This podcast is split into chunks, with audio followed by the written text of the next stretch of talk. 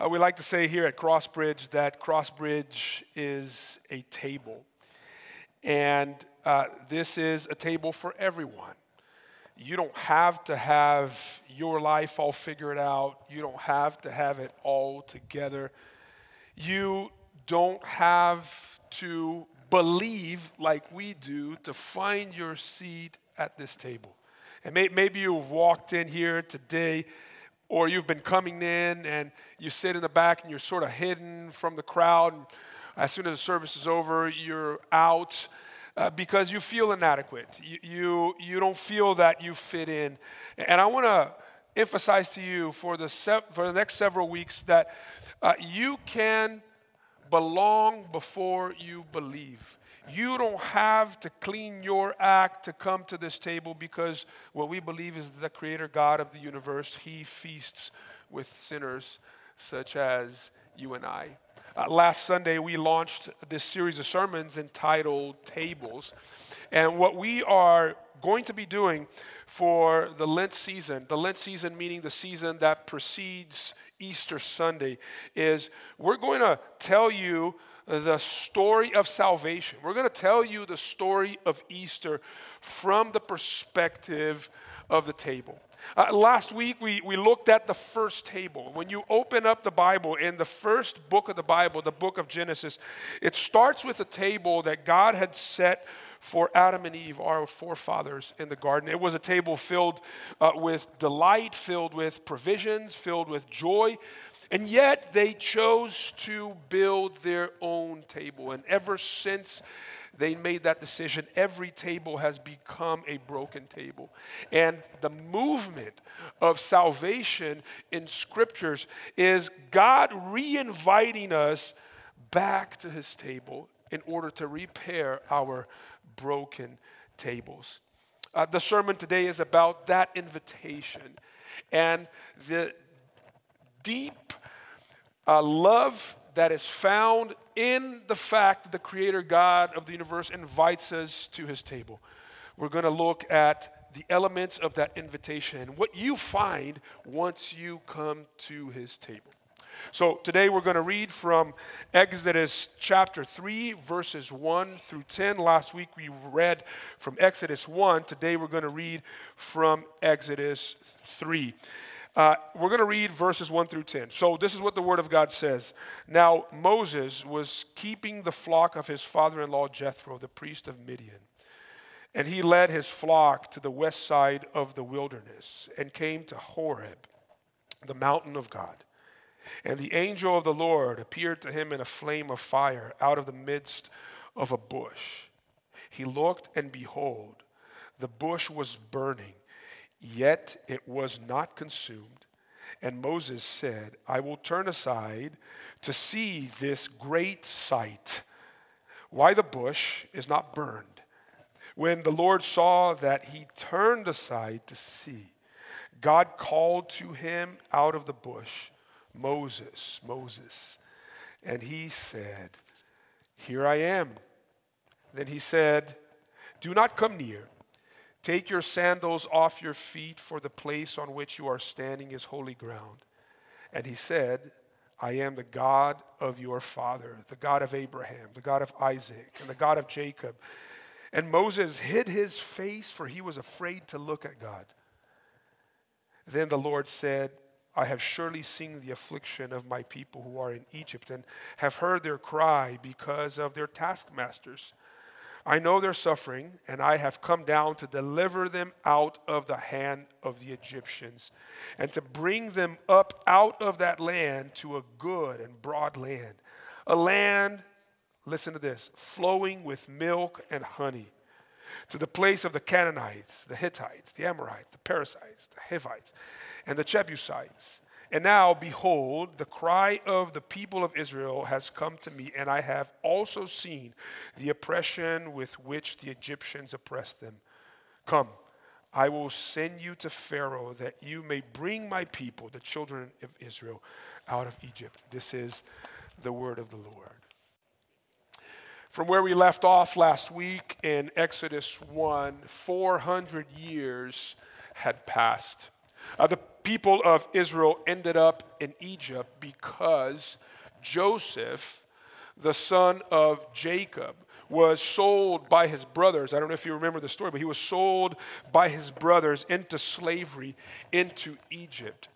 And God uh, allowed Joseph to move from a place of slavery into a place of great influence in Egypt. And because he ascended into power, he was able to bless his father's household and his brothers when time came. I'm not going to go through the story there, but, but that's the gist of it. He brought his whole family to live in Egypt with him, and, and he brought them to his table. And in Egypt, uh, as now, um, part of Joseph's family, they were also sitting at the table of influence, at the table of power. But then the text told us last week in Exodus 1 that that Pharaoh who knew Joseph died, and a new Pharaoh came into power. And he saw the threat of that multiplying people group and he decided to turn them into slaves and taskmasters. And so now the people of Israel who had a seat at the Egyptian table were now kicked out of that table. And for 400 years, they lived as slaves in Egypt. Also uh, comes in Moses. Moses comes in right at the back end of those 400 years. Uh, we learn about how Moses in chapter 2 came in from within the power structure in Egypt as he was raised at the table of Pharaoh in Egypt. We're not going to get into the details of the story of Moses. You can go back and read chapter 2. But when he became of age, he understood who he truly was. He learned that he was both a Hebrew and that he was also Egyptian. And he began to analyze things as you do when you get to that age. And he began to see that his people of origin were not being treated fairly by the Egyptians. And there was this revolt growing inside of him up to a point that he one time fights, uh, finds a, an Egyptian man arguing with this Hebrew man, and he takes the Hebrew man's side and he kills this Egyptian man. And he can no longer stay at the table of Pharaoh because he's now become a criminal. And so the text tells us that he moves into the wilderness, into the desert, he meets this man who is the priest of Midian out in the desert. And he marries his daughter and he lives his life now working for this man. And 40 years has passed when chapter 3 begins. 400 years for the people of Israel and 40 years for Moses, living in anonymity in the land of Midian in the wilderness. And then out, out of a sudden, as he is tending his father in law's flock, tending to the flock, going about his daily activities, he sees a strange sight. Uh, the NIV translates this as a strange sight. Here we read, and it, it, it is translated as a great sight. It's both great and strange because what he sees is this bush that is burning, but it's not being consumed. And he is intrigued and he's puzzled and he begins to draw near that strange sight. And at that strange sight, boom, an invitation to rejoin the table of power. Except that this time it's not coming from Pharaoh, it's coming from the Creator God of the universe. And I was thinking about this moment that Moses has with God and this re-invitation to draw near and to sit again at God's table as something that is, in fact, strange. It is a strange sight. The, the Christian table is a strange table, it really is. What are we doing here when we come and we partake of the elements of this table together? It's kind of weird, it's kind of unexplainable that you get to eat and drink to the memory of this man that has died 2,000 years ago. And you begin to realize the people that are sitting around this table. They're not of the same socioeconomic status. They are not of the same race. They don't have the same walks of life. But when they come to this table, when we do that towards the end of the service, we will be doing that with the sentiment that the person that sits across from me, that the person that sits next to me is my brother and sister, regardless of their race, regardless of their socioeconomic status, regardless of their gender, regardless of their background. Christianity was super weird when it came around that, you know, the people in the pagan world that used to be at each other's throats, now they were sitting around a table calling each other brothers and sisters and fathers and mothers. It is a strange sight that the Creator God of the universe would speak from this table and would minister to a people such as us. It is strange.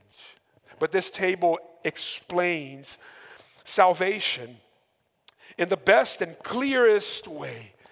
You know, some of you don't understand what it means to be saved, and every other week we're talking here about experiencing salvation and surrendering our lives to Christ. And, and, and, and, it, and it's vague and obscure for some of you, but this is the clearest expression of what salvation looks like. This is a visible word, as Calvin the theologian used to put it. Salvation is nothing more than to be reinvited to sit at the table of the Creator God of the universe to once again, as humans, to be able to enjoy the delight, the provisions, and the joy that comes from the fellowship that we have now with the Creator God of the universe. Is to make your way back to this table. At the center of the universe for Christianity, there is a table where the Father, the Son, and the Holy Spirit have been fellowshipping from all eternity. And this table is not a table of power, as some religions will make you believe that at the center of the universe there's power. No, no, no, no, no. At the center of the universe there is a table of love that we have been invited to sit at.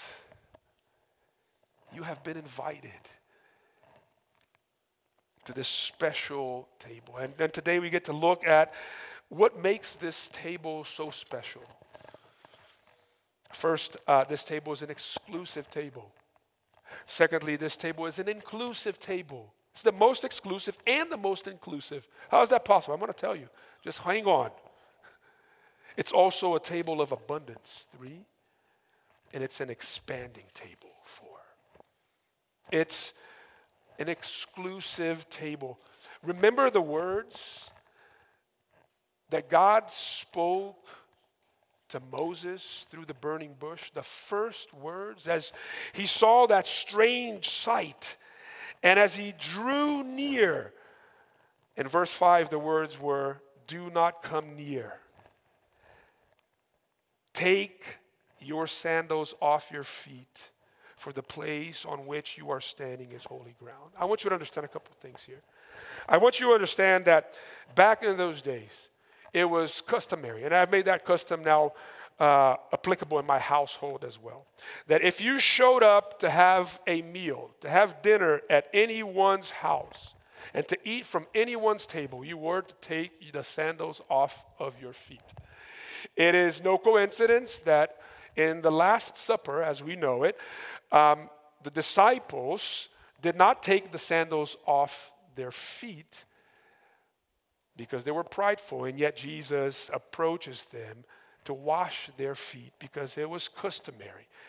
So I want you to understand that more than an invitation to approach the holy God in this uh, strange appearance of a burning bush, there's an invitation to draw near to break bread and f- have fellowship with the creator God of the universe because it was customary to take the sandals off your feet as you approach the table. For Jewish culture and for many other cultures, the table is a holy place. It's sacred, it's holy ground. Maybe that's how you see it in your family.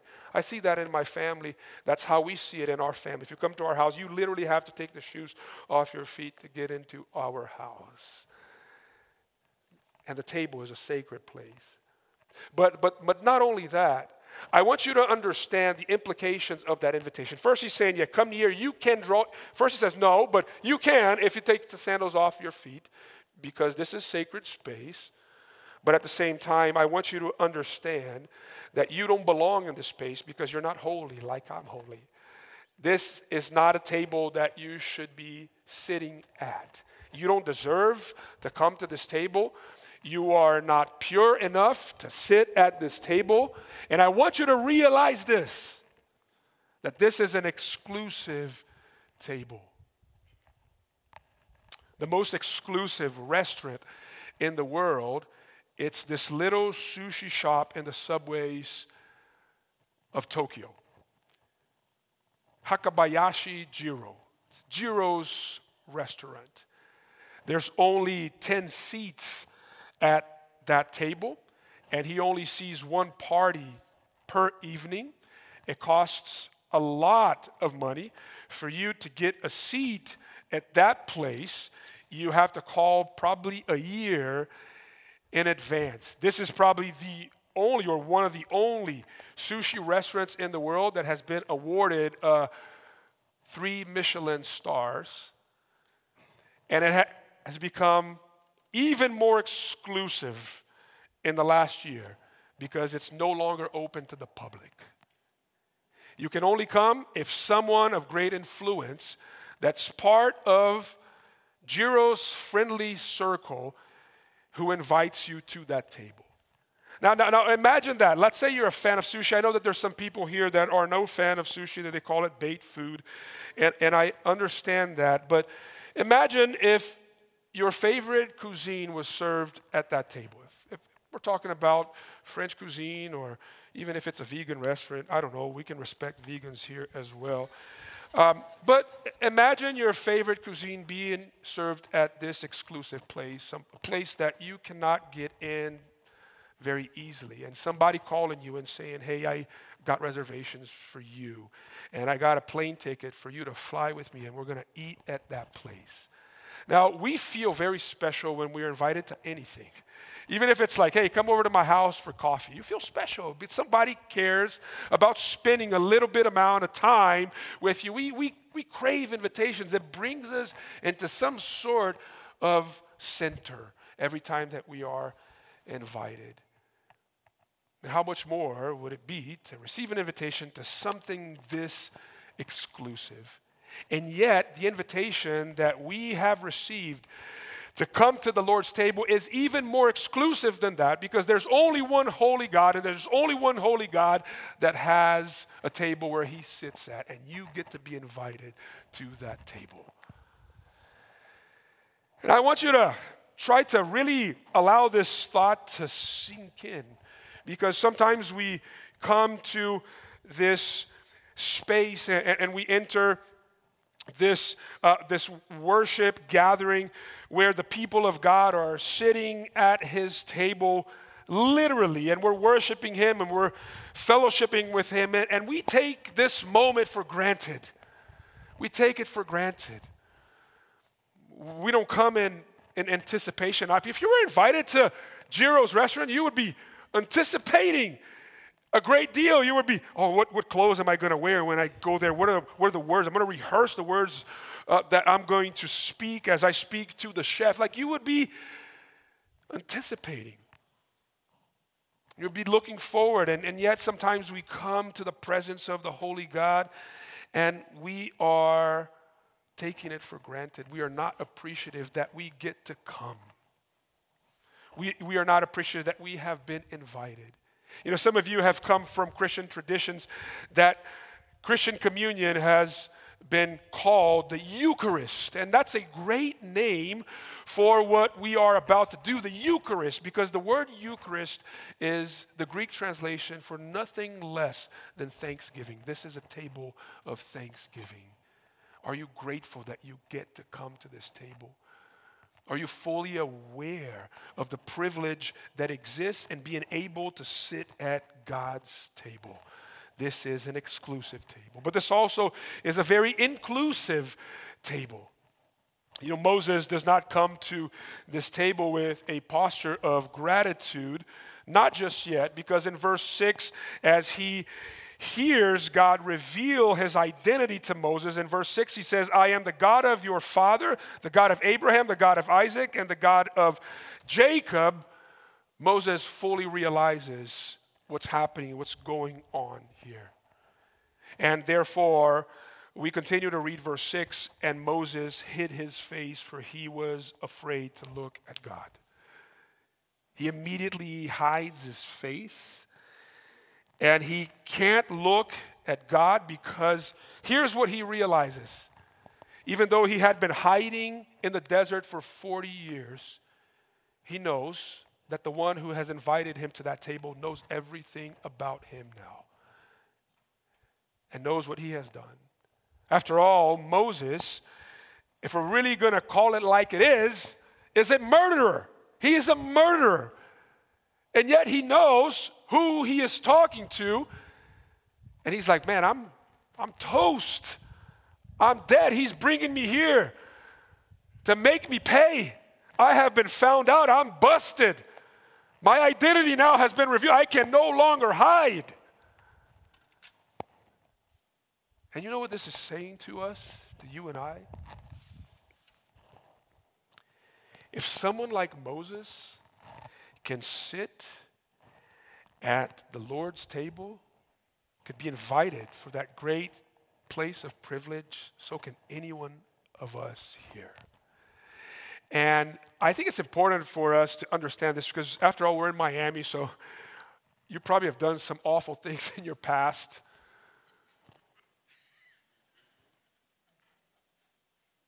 that you're ashamed of, that you've hid from people. Maybe you've hid from people all your life, like Moses for 40 years, and no one knows. But the Creator God of the universe, He knows. He was there, He sees. You are unveiled before His eyes, and yet He still welcomes you. If Moses can sit at it, so can you and I. Now the issue is this is that we are the ones that try to manage God's welcome list. Oh, so and so, your name is not on the list. You you stand, you cannot sit at this table. I know your life. I know the things that you stand for. I know what you have done. I know how you vote. This table it's not for you. Let me take the seat away. Please stand, sir or ma'am. We are the ones doing that. You know what I think? That heaven is going to be a huge surprise for a lot of us. That we are going to get to heaven and we're going to be looking around and we're going to say things like, wait, he is here? she is here? What are they, what are they doing here? And some of the people that you thought were going to be there, you're going to be looking around. I have never, I have never found him or her as I've been sifting through everyone that's here. Yeah, because they did not make it. now, on the outside, they looked great because they were well dressed and they made everyone believe that they could sit at God's table, but their hearts were far from. They dressed in religious attire, but their hearts were filled with self sufficiency. Much like the rich young ruler who had an open invitation to sit at Jesus' table. Remember that? He comes to Jesus super well dressed in every single aspect and way. And he says, Master, I have done all these great things what else must I do in order to inherit eternal life? And Jesus loves on him, the text says, and Jesus sees his heart because he always sees what's underneath our actions and our words and our intentions. And he says, Sell everything that you have and just give it to the poor. And he just stands up and walks away he forfeits the opportunity of sitting at the table of the Savior of the world. because he was too prideful to admit that he was better than everything else that he had. His moral rectitude and his material possessions. It's also the same theme of the parable that Jesus tells us of the two sons. Now, the younger son comes to the father and asks for the father's side of his inheritance, and he takes that and he spins it out with prostitutes and parties. And the elder brother despises his younger brother for doing that, and he chooses to stay by his father's side. And after all the resources are spent, the younger brother returns home, and the father welcomes him in a lavish way and throws a party and invites all of the townspeople to the party. But the one person that refused to go into the party was the elder brother. The only thing that will keep you from sitting at this table, it's not your sins. It's not your shortcomings, it's not your past. Nothing about you except for your pride. The only thing that will keep you coming and sitting at this table is your pride. Are you humble enough to tend to the invitation of the Savior today and every day that you are welcomed at this table? This is also a table of abundance. You know, I, I love verse 8, and I, I paused when I was reading verse 8 because uh, what God is saying to Moses, He says, Look, I want you to communicate the good news to the people in Israel who are living a life of captivity under the oppression of the Egyptians. I want you to communicate to them not only that I see them, not only that I hear them, but I am coming down to rescue them. And I am taking them to a place where milk and honey will flow. And I love that idea of milk and honey flowing, first of all, because it's an endless provision. But milk and honey, it's sugar and fat. And uh, there's no tasty foods without either sugar or fats. And uh, they're a deadly combination. I've chosen fat over sugar. Some of you have chosen sugar over fat. They're a deadly com- combination, but it's such a lovely and tasty combination.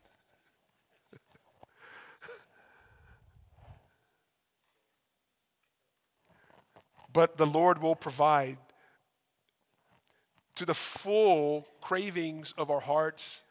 He will delight our souls in an endless way, in an endless provision as we come to this table.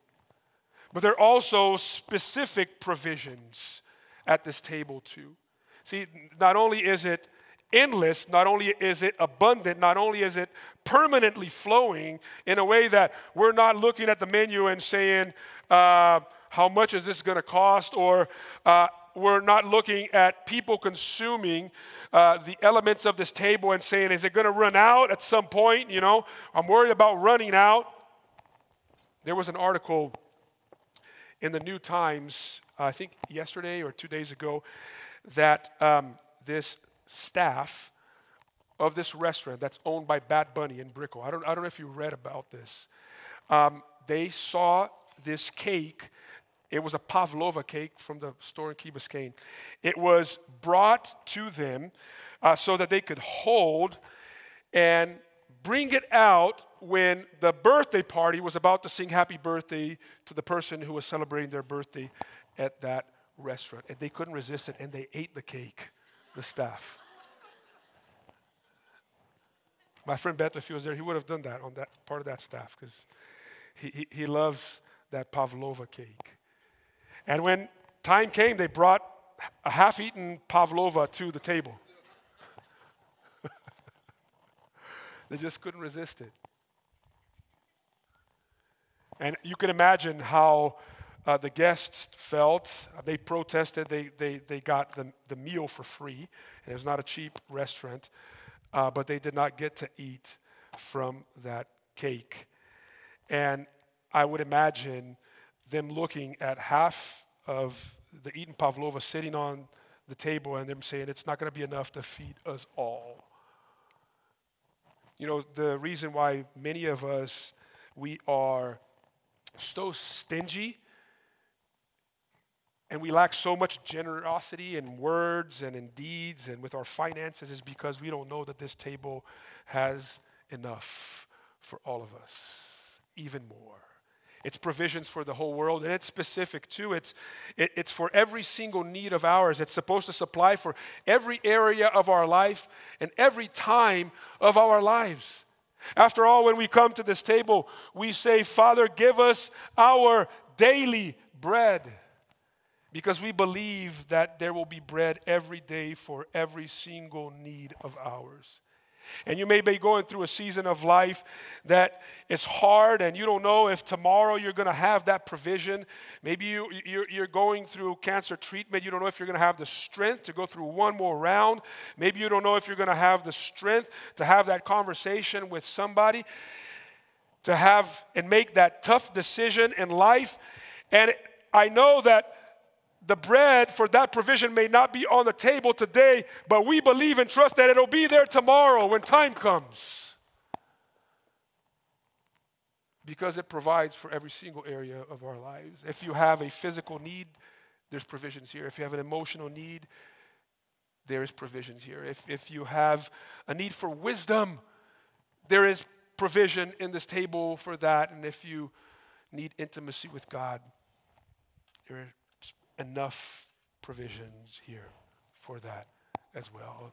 To know and to be known by the Creator God of the universe. And it's for people that are not able to afford it it's good news to every single one of us who are here today, as Isaiah in chapter 55 says this in verse 1 Come, everyone who thirsts, come to the waters, and he who has no money, come buy and eat, come buy wine and milk without money and without price. It's a free table for you, a table of abundance. But it's also an expanding table. The last words here in verse 10 that God speaks to uh, Moses are Come, I will send you. There's a principle here in scriptures that God never invites anyone to his table that he does not intend to send out. If you are invited by God to his table, there's a missional reason for that, is because he wants to send you out. The movement here is God and Moses, to Moses and the people, to the people, to the nations. You have been invited to God's table only to be sent out. And the only reason why you and I today can come and sit at this table, it's because this table has expanded. It's because those who found their seat at God's table pulled out a chair for you and I. And they shared with us that we also were welcomed at this table. That the restrictions that once kept people like you and I from this table were permanently removed. When the Son who sat at the table with the Father gave up his seat so that you and I can sit at it. See, because we can't come to this table in our own merits, like the rich young ruler.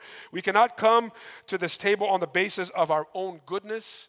We can only come and sit at this table on the basis of the goodness and the performance and the merits of the one who has had a permanent seat at this table, Jesus Christ.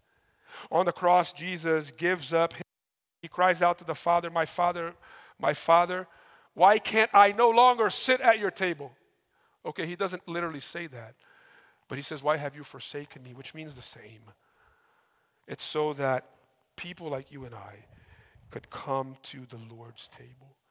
And if you have realized that and you've found your seat here and your heart is filled with Eucharist, your heart is filled with thanksgiving, then what God wants you and I to do is to put all of our earthly tables to work. How so? He wants you to take this fellowship out to where people are at, to the people of your household, to your neighborhoods, the people of your city, to your college campus, to your school campus, to your workspace, and say, hey, isn't it crazy that somebody like me who would never deserve to be in fellowship with, with God am in fellowship with God? And the reason for that is Jesus. And if I can have a seat at that table, so can you. You are invited, if you have found a seat here, to put this table to work, to take it to where people are at, because you have only been called in to be sent out. And so this morning, the table of God comes to us. It's a table that comes to us. It is prepared for sinners like ourselves that can delight in the great gift of his salvation. If you're here today and you never fully understood this truth, if you get to understand it for the very first time, you can come and eat and drink with us. Because when you and I come and eat and drink together around this table, all that we're saying to one another is like, isn't it crazy that, you know, jacked up people like ourselves can fellowship with God? We don't deserve it, but we get to do that. And so He's worthy of all of our worship, and He's worthy of all of our praise. And that's how my soul is replenished. And that's how my soul and your soul is, is nourished, is when we allow this truth, like the elements that we will taste, to come and be a part of us, enter our bodies and enter our soul, and take root inside of us. That we are beautifully and mysteriously transformed. I, I want to tell you that the one who sets the table, he's also here with us today. The same Savior that sat with his disciples 2,000 years ago, today mysteriously is present here with us. He sits with us. And he says to us, like he said to his disciples, This is my body that was broken for you. And this is my blood that was spilled for you. Don't you get it that I really, really love you, that I was willing to go through this for your sakes so that you can find a way back? And so every time that we eat and drink, not only are we reminding ourselves that we are loved by God, but we are holding on to hope that one day we will also bodily feast with Him once again at His